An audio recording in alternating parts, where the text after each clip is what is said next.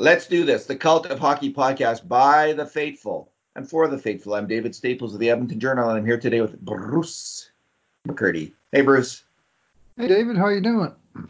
Uh, I'm doing pretty good for a rainy day. Um, yeah, it's pouring. In the middle of a pandemic. well, there's that. There's that. There's always that, the background noise. But today we're not here to talk about that. We are here to talk about hockey. Edmonton Oilers hockey, and we're here to talk. Well, we can't talk with. It's too bad that we can't have like we have to figure out Bruce how we can get co- like live comments, like do this live and get live comments. Mm-hmm. I wonder if that's going to be possible because that'd be a lot of fun to hear it. Hear what the faithful have to say as we're as we're talking about things. Maybe there's a way we could open it up so that followers of, say, the cult of hockey, the specific um, Twitter account that we've set up, could could write in and we could follow, but they'd have to know the timing, or we could at least set up something in advance of a podcast and say, post your questions here and we'll answer some of them. You know, if we did it on Periscope, and I don't know that technology, but I know that uh, if you do that, so that would be a whole nother level. I don't even know if that's possible. I don't know if it's possible to do interviews on Periscope, or so it's mm-hmm. just we'll just have to stick with this for now. But anyway, but it re- is reader input though, and reader questions. That's something maybe we should uh, try and set up one time just for fun that is a very good idea. Today, we're going to talk about a number of things. We're going to talk about what you've been delving into in a series of recent posts, the right side of the Oilers' defense and how it's shaping up for next year. We'll talk about the playoff format. We'll start with that, the playoff format being discussed in the NHL right now, mm-hmm. uh, although that's open to change very rapidly.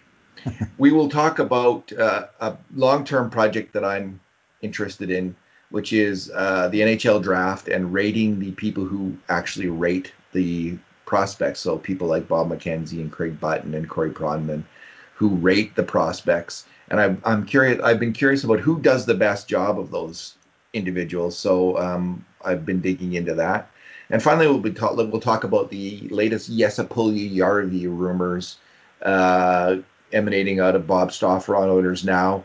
Um, mm-hmm. So let's start, Bruce, with the playoff format. And so they're talking about a 24 team playoff, two sites, 12 teams at each site.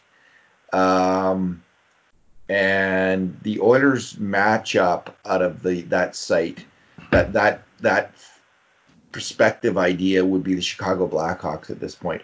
So I was kind of actually happy to see that because I think the Oilers really match up well against the Chicago Blackhawks. It's a team mm-hmm. that the Oilers I think can beat so the. Oilers would basically come out of this long layoff against the team they match up well against, mm-hmm. um, and have a good chance of beating them, in my my opinion. So, I that's my initial take, and I, I haven't looked into it any deeper or thought about it very much at all because these things are so subject to change, and who knows what's going to happen. Yeah. What's your thought? Oh well, I mean that format is a direct um, um, connection to what the NHL used to do as a league uh, back in the in the late 70s uh, after they finished their um, uh, their multiple expansions where they went from six to 18 teams in a what an eight year span. They had 18 teams. They put 12 in the playoffs. Uh, so they kept their traditional ratio of four out of six teams in the playoffs. But of course 12 is not a binary number so they had to work out a system where they gave the four divisional champs a bye in the first round, and then uh, they ranked the of the rest. They had best of three series, and so they played you know three games in rapid order, and sometimes of course just two games, and um, used that as a qualifier for then the best of seven series that followed. And so this would be the same thing on double the scale, where you basically have two leagues of roughly that size, East and West, uh, divided into 12, uh, making the playoffs on both sides. Now, uh, my question is, if of course, if you see the entire Western Conference based on current standings, um, three of the four teams getting the bye would be in the Central, and the Edmonton Oilers would be fifth and uh, subject to having to play against the 12th place team uh, to get through to the next, which sounds like a good matchup, but best of three, right? I mean, it could all be over in two games. I heard best of uh, five. Oh well, okay. Then it could all be over in three games. But best of five means then that the teams with the bye are waiting around a long time, which is why they they settled on the best of three format in the past. Well, they now, would play each other in the, those teams in this uh, idea would play each other. The top teams would play exhibition games against each oh, other. Nice. May, or or maybe they would play to see their own ranking. Maybe they would have like like who who's going to play like you know sort out okay. which is the top top teams out of that group and then mm-hmm. then that determines who you're going to play in the next round and whether you have home ice advantage in the next round. That that may so those games might be meaningful in that way. What do you think about the Blackhawks? Here, here's my well, my take is that uh, the whole system, the way it's set up now, is structured around divisional playoffs with the possibility of one wild card moving over to another division. Um, but the you know the top three in each division are, are guaranteed playoff spots, and you know under the 16 playoff team alignment. And even if they go to a to a playoff, why they still wouldn't stick to the divisional rivals? Uh, in which case you would get one and two in each division getting the bye, and then uh, three, four, five, and six being involved in this other series, which would give Edmonton the bye. Like it's a crucial distinction from the Oilers' perspective as to whether they're doing a divisional playoff or a conference playoff. And all the recent um, uh, impetus of the league has been towards divisional playoffs. And whether they, I mean, they're throwing everything out the window, so who the hell knows? But I think if I'm the Oilers, I make that case and I make it hard. I'd rather have that buy and be playing those exhibition games as opposed to being out in my ass in two games potentially, which would be, you know, the most disastrous of all endings to this disastrous season. So you're you're not in favor of you, you don't you want the Oilers to they're number, fight. Num- they're number two in the Pacific. You know that's okay. Yeah. So you think they earned that and they should stick to the current system? Mm, well, I mean, it's as much as possible. Okay. You have one crossover team. You're going to have a wild card. You know, you have seven teams from the Central and only five from the Pacific. Because let's face it, the three California teams are junk. But so you have a wild card, one Central team crossing into the Pacific, and they're playing in the three, four, five, six, um, you know, play-in series, and one and two are waiting for the winners of those series. So okay, I'm, that's I'm my okay. take. I'm an Oilers fan, so I mean, but to me, if you're, you know, the, the way this whole thing is structured is divisional playoffs. So let's stick to it. I'm okay with whatever they do, Bruce. Honestly, as long as there's playoffs, and mm-hmm. you know, I've I've moved from uh, 90% sure to 99%, and I'm I'm going 90, 99.9% now. Right. Given the given the current trends in society, and they're going to be able to find some jurisdiction, especially in the United States, yeah. there's some there's some pretty open jurisdictions in the United States where there's very little transmission of this, and and there's and the and also the governments are more open to having commercial activity going on, business activity going on, normal business activity, and I we're not at least at this point we're not starting to see a huge uptick in cases and, and deaths in those states that have opened up the most. In uh, in Edmonton, I mean, we've almost got this thing licked there hasn't been a new case in a few days here. We're doing tons of testing. You know, I'm at the point, Bruce, where I'm I'm going to make a second prediction. Mm-hmm. I, I, I, I I think there's going to be fans at these games. Not a lot of fans necessarily, but I think there's a there's a I'm going to say a 50-50 chance there's going to be some fans are going to be allowed to go to these games, and um, we might. I, I'm maybe it's a quarter full, maybe it's a fifth full you know maybe it's every fifth seat or something like that now the problem is what we know is that activities like singing and loud talking yeah. uh, is that's when this this uh, super spreader events happen so at a hockey game where people are yelling that could be that's going to be a, a problem for hockey so there is that super spreader factor which goes into allowing fans at a hockey game you can't very well tell fans just to sit there and not yell or maybe you can maybe that's a rule that that uh, no matter what allowed... the ref does, Bruce, you can't say a word. just bite your tongue, bite your. Well, lip, you'll be shown the door. Bite a towel, bite a bullet. Just don't. You will be shown the door if you start yelling at the ref because it's a threat to everyone. It's not just impolite; it's a threat to everyone's health. Uh-huh. So uh, that's how they'll get you. Wow. And uh, but but I think there's a possibility and you might have to work out rules like that where no loud cheering, please. You're allowed to 10, but you can't cheer. Uh, but you'd have to have it where if someone does cheer, they'd have to be far enough apart. But I don't see why necessarily why you couldn't have fans. If the if you're in a city where there's essentially no cases, um, and you're you're spacing out the fans significantly, maybe it's a possibility. So we'll see. Maybe it's a possibility that they start this thing in these super bubbles, and by the time they get to the semifinals or finals, uh, the whole scenario has changed. The things are opened up a bit, and they say, okay, for the Stanley Cup Finals, we're actually going to play it in the two cities, and uh, and away we go good? with 25% fans or, or, or whatever the rules are at that time. I mean, we're talking months away before before they even start, let alone you know the playoff grind that then ensues. So it's well, um, well, look at how we've gone in Alberta, Bruce, from projections of what was it, 800,000 people might get this, like was the worst case scenario, mm-hmm. to where it's pretty much clamped down. Um, and you know that's subject to rapid change, of course, right? Because of the infectiousness of the disease, but right. with social distancing and yeah, so things can change fast. All right, let's. So, and just one other point about the playoff structure is that the, the other option that uh, I'm not sure they've completely ruled out yet is find some way to finish out the regular season to bring the 24 teams in and let them find a way to play off so that the, that 16 of them actually do make the playoffs in sort of the standard fashion, and so have some meaningful regular season games uh, in in the groups, and then cut it down that. that. way. So, do you think the yeah. regular season is over? Yeah, I, I, I, think it would be playoffs. It would be like mm-hmm. like in baseball if this if it's tied at the end and there's one game. Yeah. But that's not a regular season game. I think that's right. a. I don't know what that's considered as. Is it postseason? Is I think it's a postseason oh, it's game. a mighty high intensity environment to bring players back after three months. On, yeah.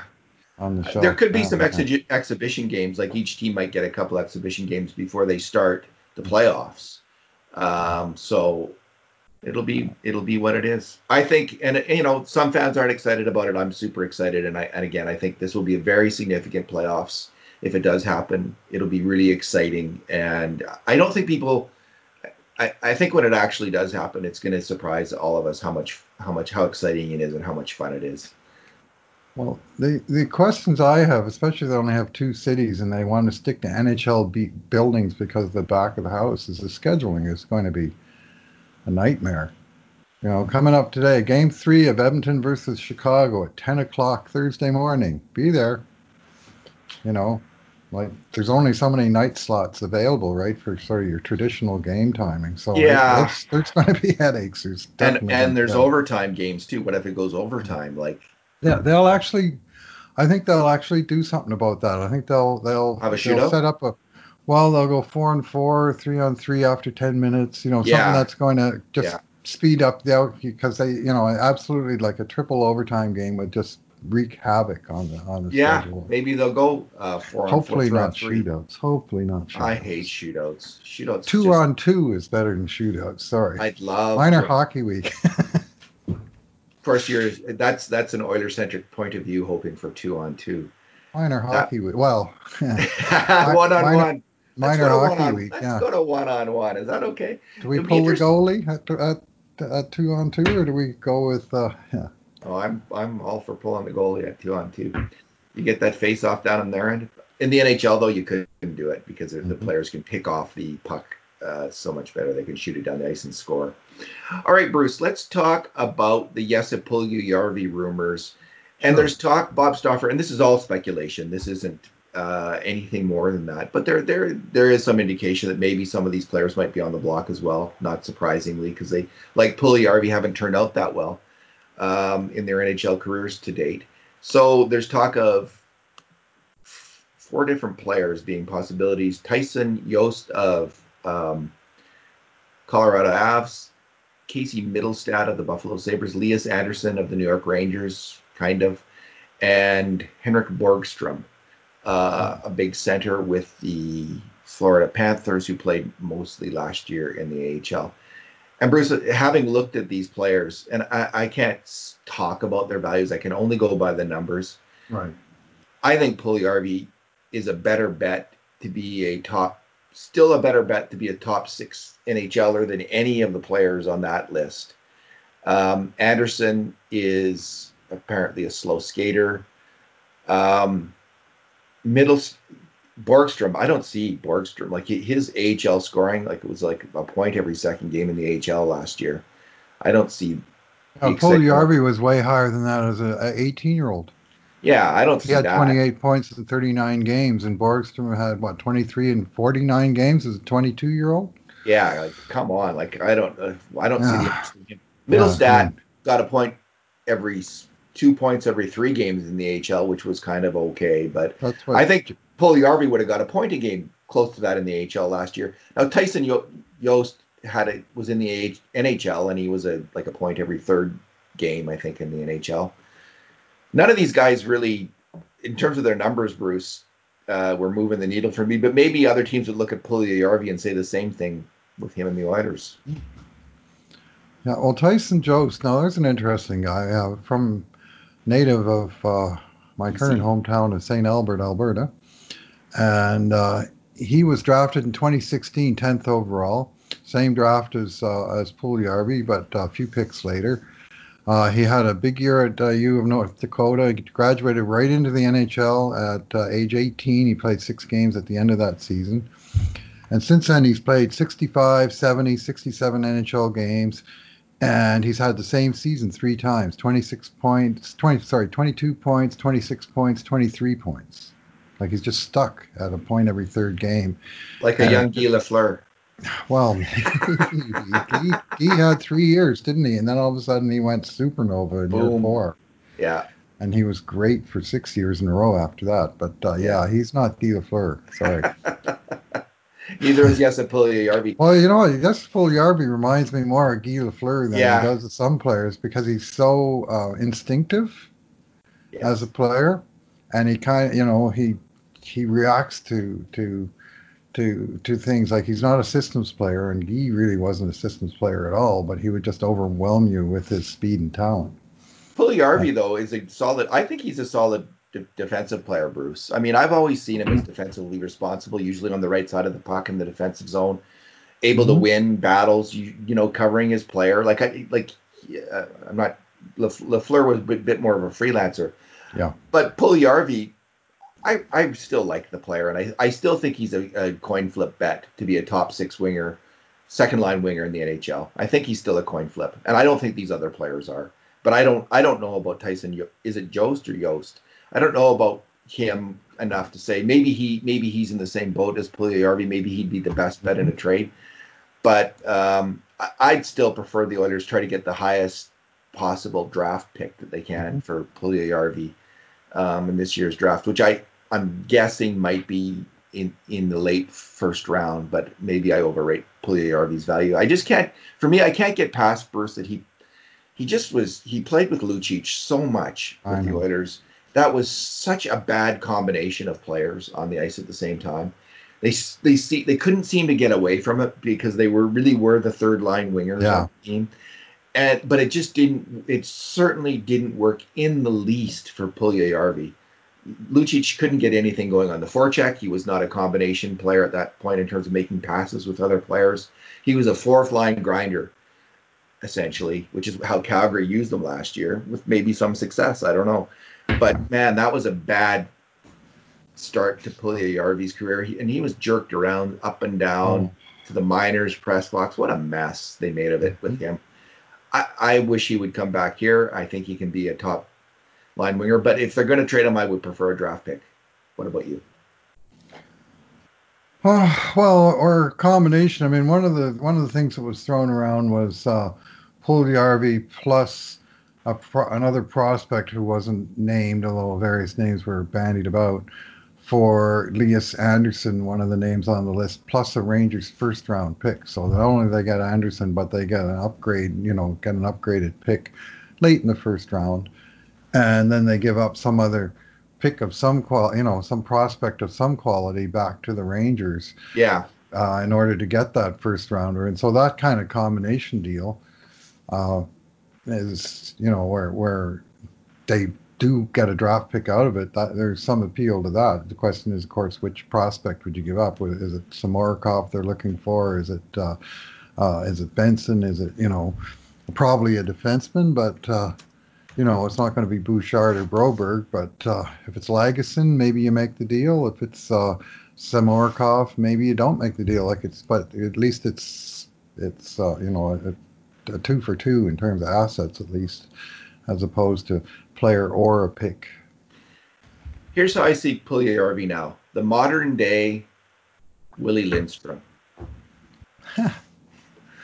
that kind of on a good line, kind of the the the third, Third wheel. third wheel on a good line, defensively responsible, which I Mhm. still hold Puljujarvi is, and you know chips in, he'd chip in 15 to 20 goals uh, as a second line winger, defensively responsible player, um, probably killing some penalties, not much power play time. Willy Lindstrom, the modern day Willy Lindstrom, and I love was I love Willy Lindstrom. He won three Avco Cups and two Stanley Cups. That's a hell of a career. That's a hell of a thing that you know that Willy Lindstrom won three Avco Cups, my friend. That's major points for you, Bruce. And he did, uh, 78, 79, David. Impressive, Bruce. Impressive. I lived the WHA. I know you did too. I but, love uh, the It left an imprint. It left an imprint. Some I of these the WHA. records are just embedded. And the. Oilers never did win that Avco Cup, did they? They should have won it the last year, but they didn't. 79, yeah. Okay, uh, let's move on. Are we done? there? I think we're done there. Let's talk about um, let's talk about the right side of the Oilers' defense, Bruce. Why don't you? Sure. What what if you had to? Too early to predict, predict, of course, but we have because we haven't seen the playoffs. But right now, if you had to go into the season, let's say it's can there is no playoffs, it's canceled. If you had Mm-hmm. to go into the season, what would be your recommendations to Oilers GM Ken Holland on what should happen with the right side of the Edmonton Oilers defense? What would you tell Holland? Yeah, it's a, it's an interesting scenario that he faces because for the first time in one forever, the uh, Oilers actually have some real depth on the right side defense. I mean, I remember when Peter Chiarelli came in and took control of the team. Uh, they had what our friend Lowetide called the leftorium, where at uh, training camp and on the extended roster, they had 15 left shot defensemen and two, two, count them, two right shot defensemen in the entire organization at that time. And what were their names? Mark Fayne Uh, and Justin Schultz. you got it. Ouch. You got it. So Not exactly a defensive stopper. Well, Yeah, Fayne was supposed to be, but he was a sieve. Mhm. Well, Fayne, yeah, yeah. I, I have a higher opinion of. I have a higher opinion of Fayne than you do, but uh, uh, he wasn't. I mean, he wasn't great. He he was he was you know he was an NHL caliber. I think uh, uh, you know depth defenseman, but uh, uh, obviously Chiarelli took a absolutely major um, step when he acquired Adam Larsson. Uh, but he also what set to work in the draft, uh, bringing in uh, well Ethan Bear, uh, uh, among others, and uh, John Marino. he got he got yeah he drafted John Marino. He he signed Matt Benning as a as a college free agent, and you know various ways um, uh, the team set about addressing that uh, that shortcoming. Well, all of a sudden now they have five right defensemen who I, I would say have designs on an NHL job uh, in 2020 21. And uh, among them, uh, uh, two are restricted free agents and one is an unrestricted free agent. So questions abound right now about their contract status and what you do. Uh, of course, the five players being Ethan Bear and Adam Larsson, who's established themselves as the top four on the right side this year. Uh, Matt Benning, who's been a third pairing guy ever basically ever since he arrived, uh, and um, 20-year-old Evan Bouchard bubbling up from below, and 35-year-old Mike Green bubbling down from above that they acquired at the trade deadline, who's an unrestricted free agent, but he might be uh, seen by Ken Holland as a you know a stopgap solution while they're waiting for Evan Bouchard. And it seems to me the logical course of action is to have stick with your top two. Signing Ethan Bear is an absolute must, and it will happen. The only question is, will they just sign him to a stopgap uh, you know, one or two year bridge contract, or will they try and go deep like they did with Oscar Klefbom? Uh, and then the third, uh, third, it gets real interesting. I think, well, obviously Bouchard is here and he's under contract. One of the other two guys they'll keep, and one probably they, they'll move. Either they'll trade Matt Benning or they simply won't sign uh, Mike Mike Green. But uh, if you if you got rid of both those guys and gifted Bouchard the third pairing spot, well, then your depth that you finally built up has suddenly gone away again. So I do think they keep one. And I had I, I took a deep dive into Bear and Benning as being the two restricted free agents. And the really interesting thing I found there was the absolute opposite extremes of their usage that Dave Tippett went. He really, really, really trusted Ethan Bear. Bear. And yeah. he put him out there in very uh, difficult circumstances. He gave him heavy minutes. Only his partner, Darnell Nurse, had more minutes at even strength than Bear did, and not by much. Uh, but Bear played um, uh, the, the, highest percentage of his ice time against elite opponents of any Oiler defenseman. Went to the rookie Ethan Bear. Uh, he had the most uh, face-off starts per 60 minutes he was on the ice, and the most face-off starts against elite opponents, an even higher number uh, than any other Oiler. And the face-off starts is a uh, uh, another expression of trust by the coach. Who do you choose to put out there to start the shift against the other team's best players?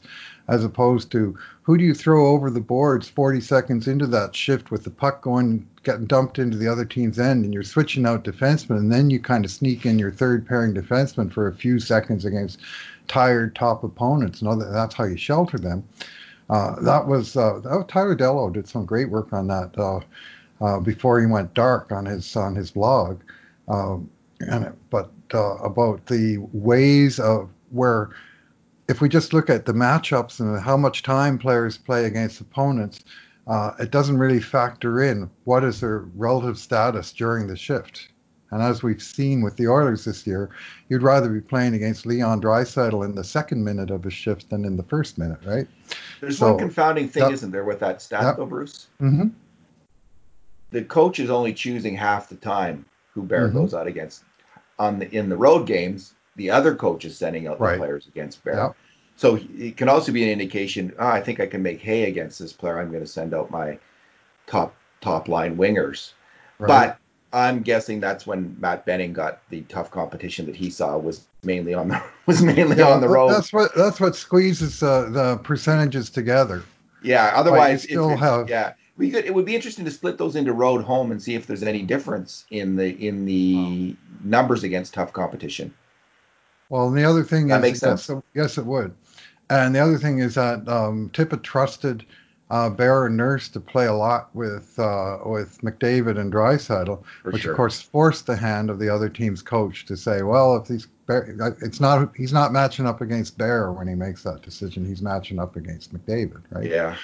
So, but uh, hope they go anyway, long term with Bear. Bottom line being, Bear got a huge role right off the bat, and the deeper I dug into it, the more I thought I found no, he wasn't sheltered at all, and he was, you know, he was thrown in the deep end uh, because he was better equipped to handle it than the other guys further down the roster. And I mean, part of it was, I mean, it was I guess good fortune for Bear that he stayed healthy and uh, uh, other. Um, uh, Joel Persson, who he was battling with the training camp, he missed the first game of the season. Then, of course, Larsson broke his leg in that first game. And then the, the, they had to have, by the time Larsson was ready to come back, Bear was established as a go to player. So it, it, actually worked out pretty well. But uh, he's a go to player for the foreseeable future.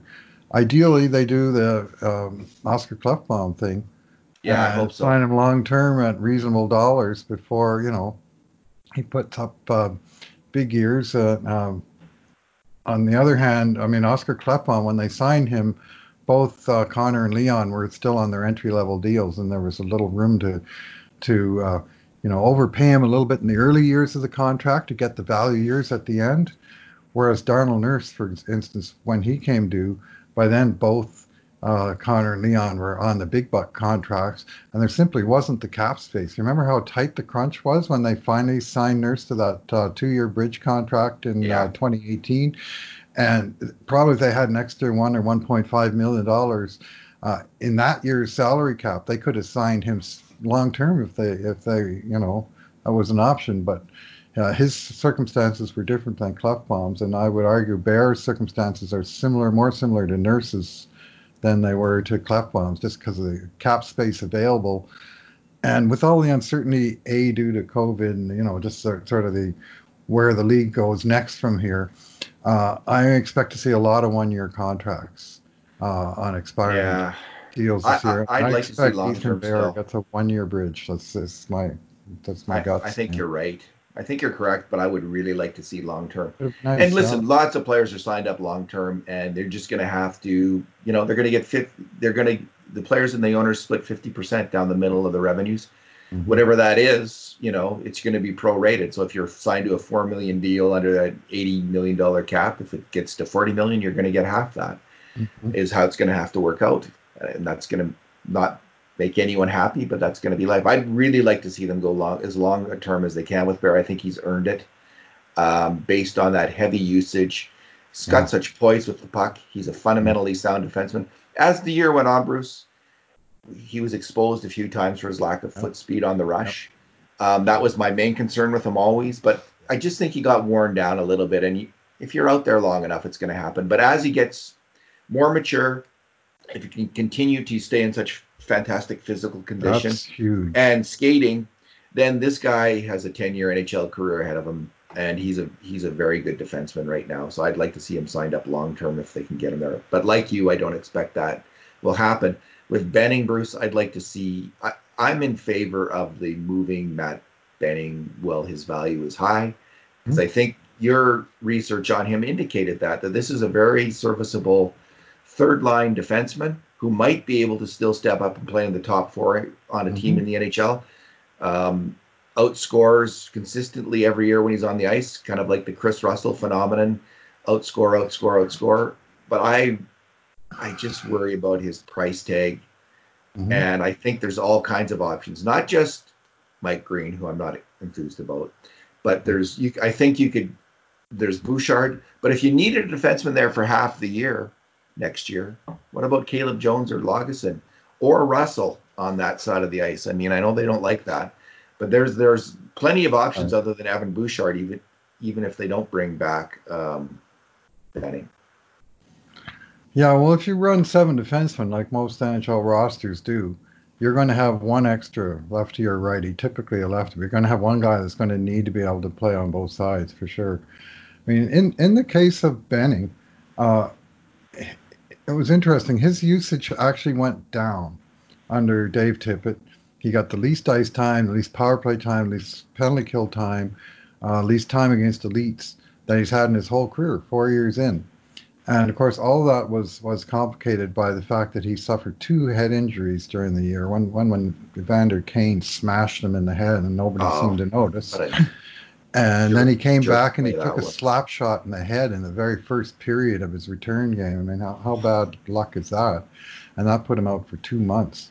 Uh, but uh, again, you know, he had another outscoring season, four in a row, where he's been uh, uh, uh a, a plus, and it's not a, it's not a, a, it's not a fake plus because as a third pairing guy, he's not out there for empty net goals. He's not out there really for for special teams goals that pollute the traditional plus minus. So it's actually pretty real. And each year he's outscored.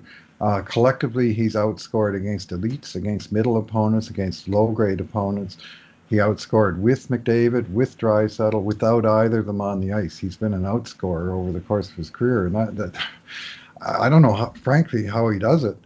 Other than every year the Oilers shoot eight or nine percent with Matt Benning on the ice, and the other team shoots seven percent, and they they they just you know, it's not like they're dominating the shot clock or anything. They just uh, um, have have that little edge, and whether it's just you know, coin flip has landed heads for him four years in a row, or or whether you know he's just got got that little little bit to uh, uh, you know his his points scoring is decent.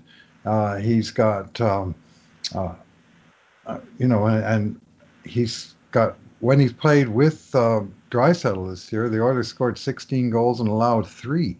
Well, good luck finding Draisaitl with that kind of stat with any other defenseman on this team. And anyway, he's he's got something going on. I'd like to think 26 years old he'll be next year. Um, four years, 250 games in the NHL. That if they do look to move him on, that that's a trade asset that uh, that might bring back some some real value that uh, might solve a different problem. I agree, Bruce, and I think he's a good player. And and, and mm-hmm. my, I just don't see his salary fitting in uh, in the cap world. So I, I, here's why I think he's a good player. He's he's got a good shot from the point. He's mm-hmm. a he's an okay pa- he's just marginal passer of the puck. Mm-hmm. He's a marginal mover of the puck, but he is a very fundamentally sound defensive hockey player. He hardly gives up any like you got to earn every single thing you're going to get get against Matt Benning. He's not there's not a lot of bad pinches. There's not a lot of turnovers. There's not a lot of there's certainly not a lot of lost battles and where he fails to cover someone in the slot those are the things he hardly ever does. He's always on his guy. He's always on the right side of the puck in the defensive zone. He's an extremely smart, capable defensive hockey player.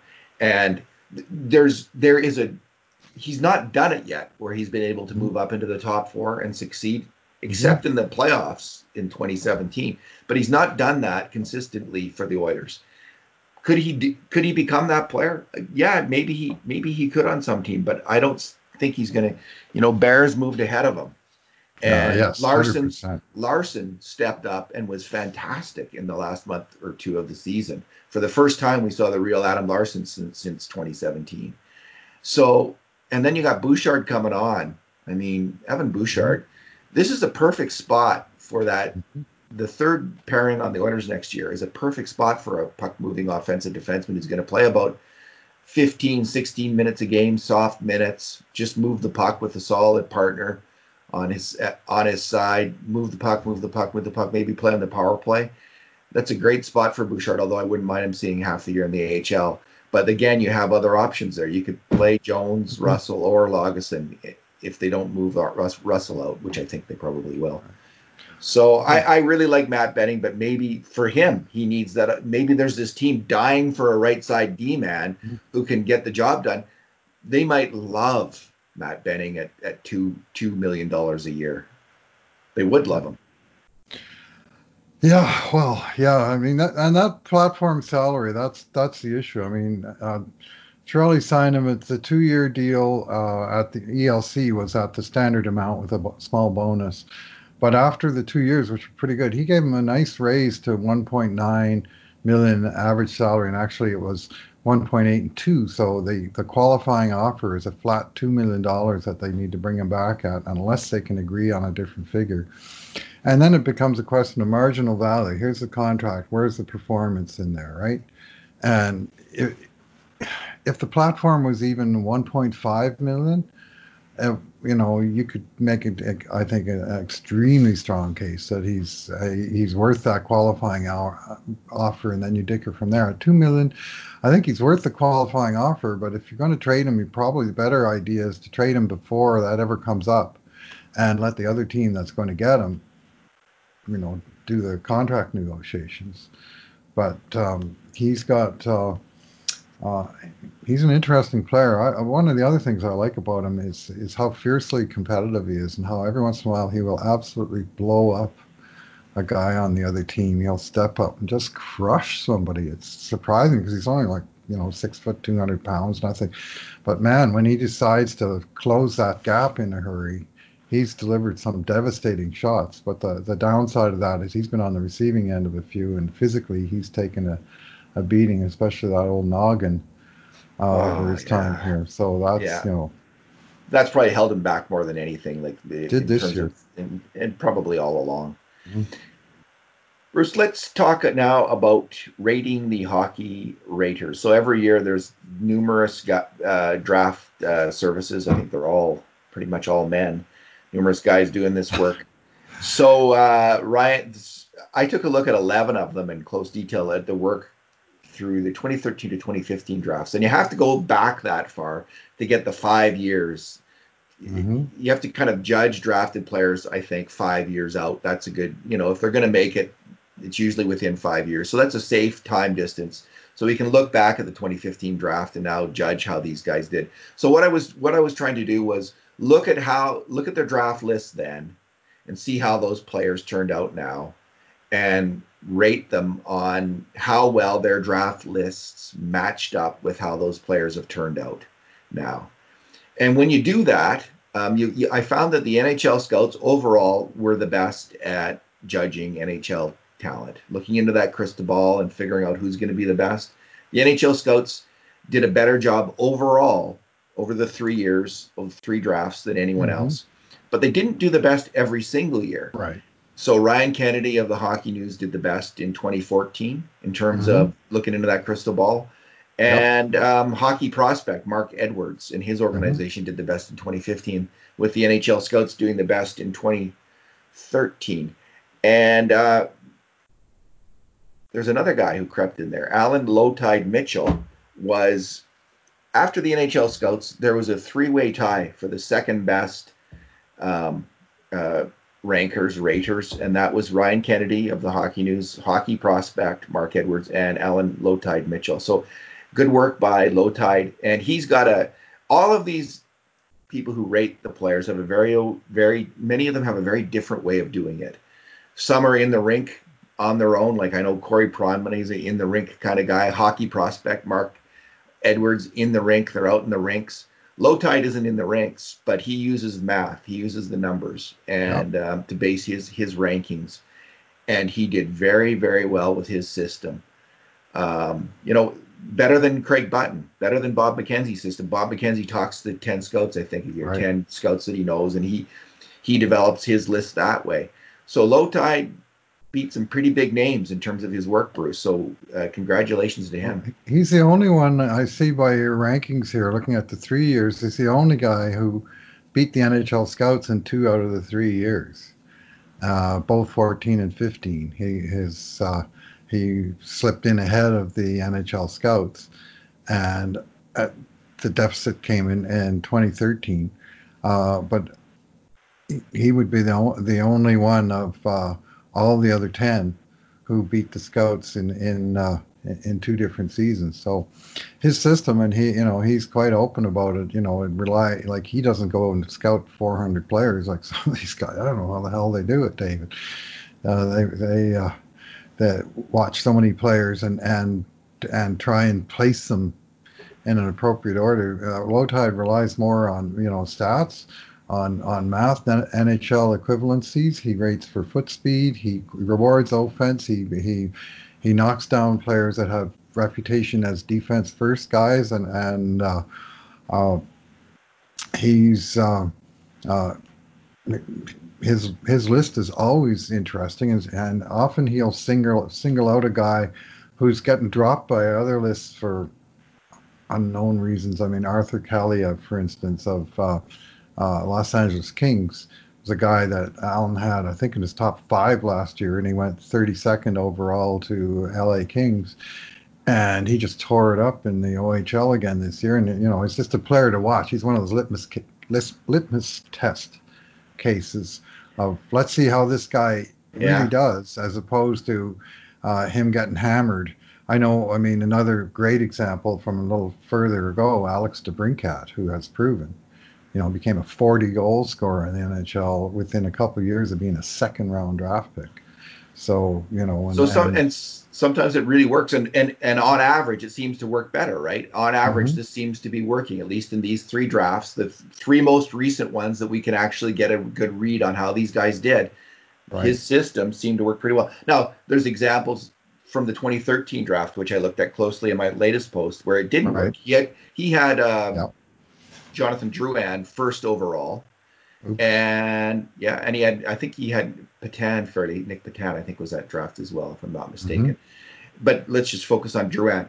He and uh, Pronman were the only ones of the drafters to have uh, Drouin so high, and he's in my redraft. I had him 19th. I would have 19th overall, which I think is a fairly fair this number. This is the MacKinnon him. draft. This is a MacKinnon draft. So and Seth Jones was there as well. Mm-hmm. So you know, right. you had when when you're the most important thing by far is the top three or four or five picks in any draft, and if you don't get those right, mm-hmm. it's so in the 2013 draft that was Lowetide's worst showing, and it was right. his worst showing largely because he got the top guy wrong, Drouin wrong.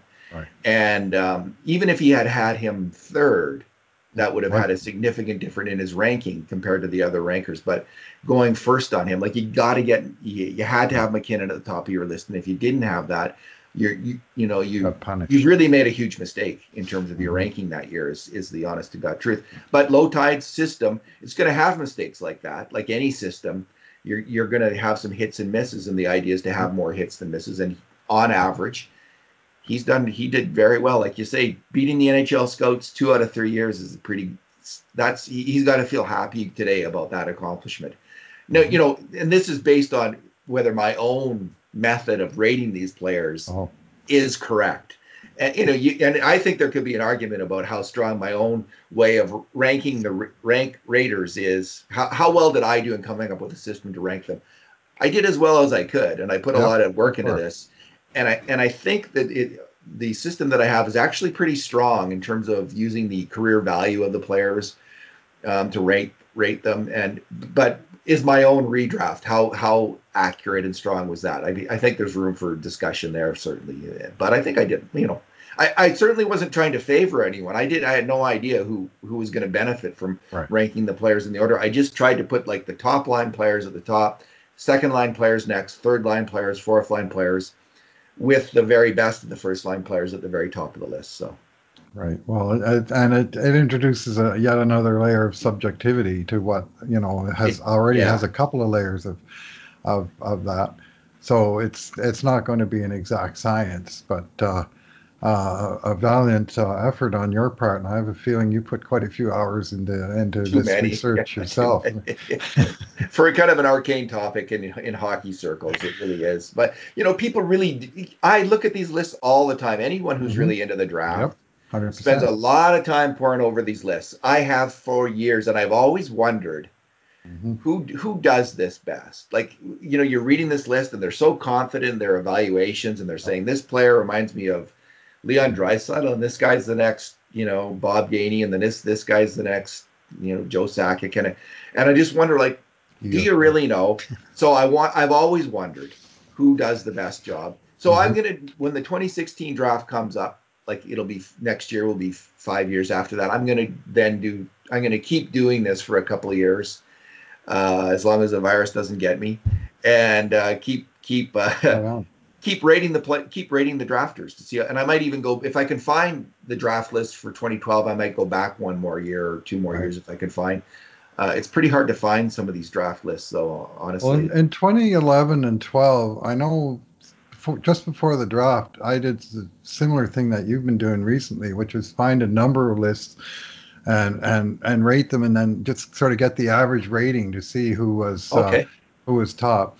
And in 2011, I remember it well um, because there I only had five lists that I was comparing at that time, and uh, Blue Bullet Brad was one of them. Lowetide I don't think I had a list in 2011 because he used Blue Bullet, but uh, you know I also had McKenzie and and uh, Pronman, I think it was, and and uh, uh, who's the other guy that uh, was the military guy? That he was a really good uh, uh prospectophile. Anyway, the, the thing that I found about the list was that they they just seem to be reordering of the same clumps of players. Like all five had Nuge at number one. All, all four of the five had the same top five, and the fifth one had one guy at number six. Uh, all five lists had the exact same top nine. All of the single digit numbers were in this block of nine players. And then there was a second block from 10 to 21 where they all had were placed in the first round, but none of them in the inside the top ten.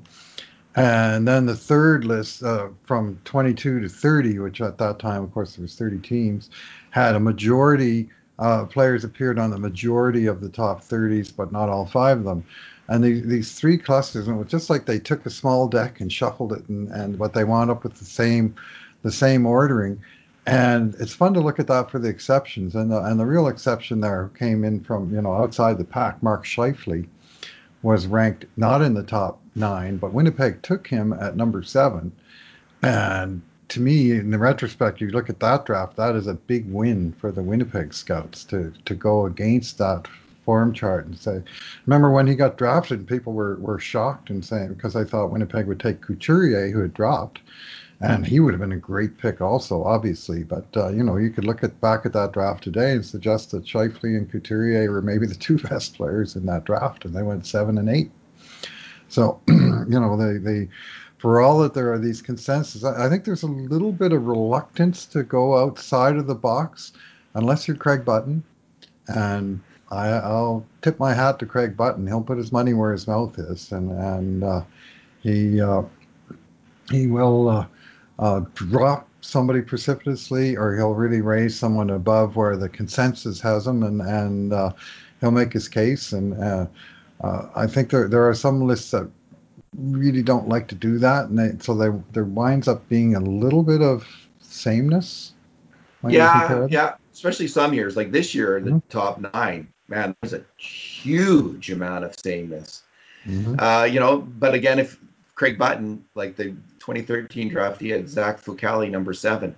You know, if you just yeah. you, you, if you have that one really bad player high up on your list, that doesn't necessarily punish you. Maybe someone else will draft him before you get the chance, but man, that can really you could have an otherwise perfect list, but if you have that one guy way out of whack and it's your turn to draft and you take him, then you're sunk. Yeah. So there's so much luck. This is this is what really hit me, Bruce. Is like in mm-hmm. the process of drafting and enlisting players, you know, you, you might have a Brayden Point ranked really highly on your list, but if you have the wrong guy just ahead of him, maybe that's the guy who's going to come up when you're drafting. And I, it was funny because when I, an NHL GM actually got in touch with me after this. I won't say who because it was an off the record conversation, but he he did relate to me how how his team how his team just came so close to drafting a player who hasn't panned out that well yet, but uh, that player was taken one pick ahead, and this other player fell to them and has turned out to be a really good player. I right. think that this is the story of the draft as much yep. as anything. You can have a really good, you can have a good list, a mm-hmm. very good list, and still come out with a weak draft uh, when when when actually it all plays out during the draft process you can have a, a fairly mediocre list and get lucky and mm-hmm. get two good players out of the draft. So it's there's funny. Mm-hmm. There's the lists themselves, and you might have a good list or a bad list, but the way the draft plays out, the dynamic of that also has a huge telling on on um, how your particular team is going to look uh, in years to come, uh, in terms of uh, whether they succeeded or failed at that draft. Well, Bruce, why don't we leave it there? All right. We've been uh, covered a lot of waterfront today, I think. We did. And a All watery right. day. Yeah. Thanks for talking today. Yeah, thanks for listening, everyone. And in the meantime, and in between times, this has been another edition of the Cult of Hockey podcast.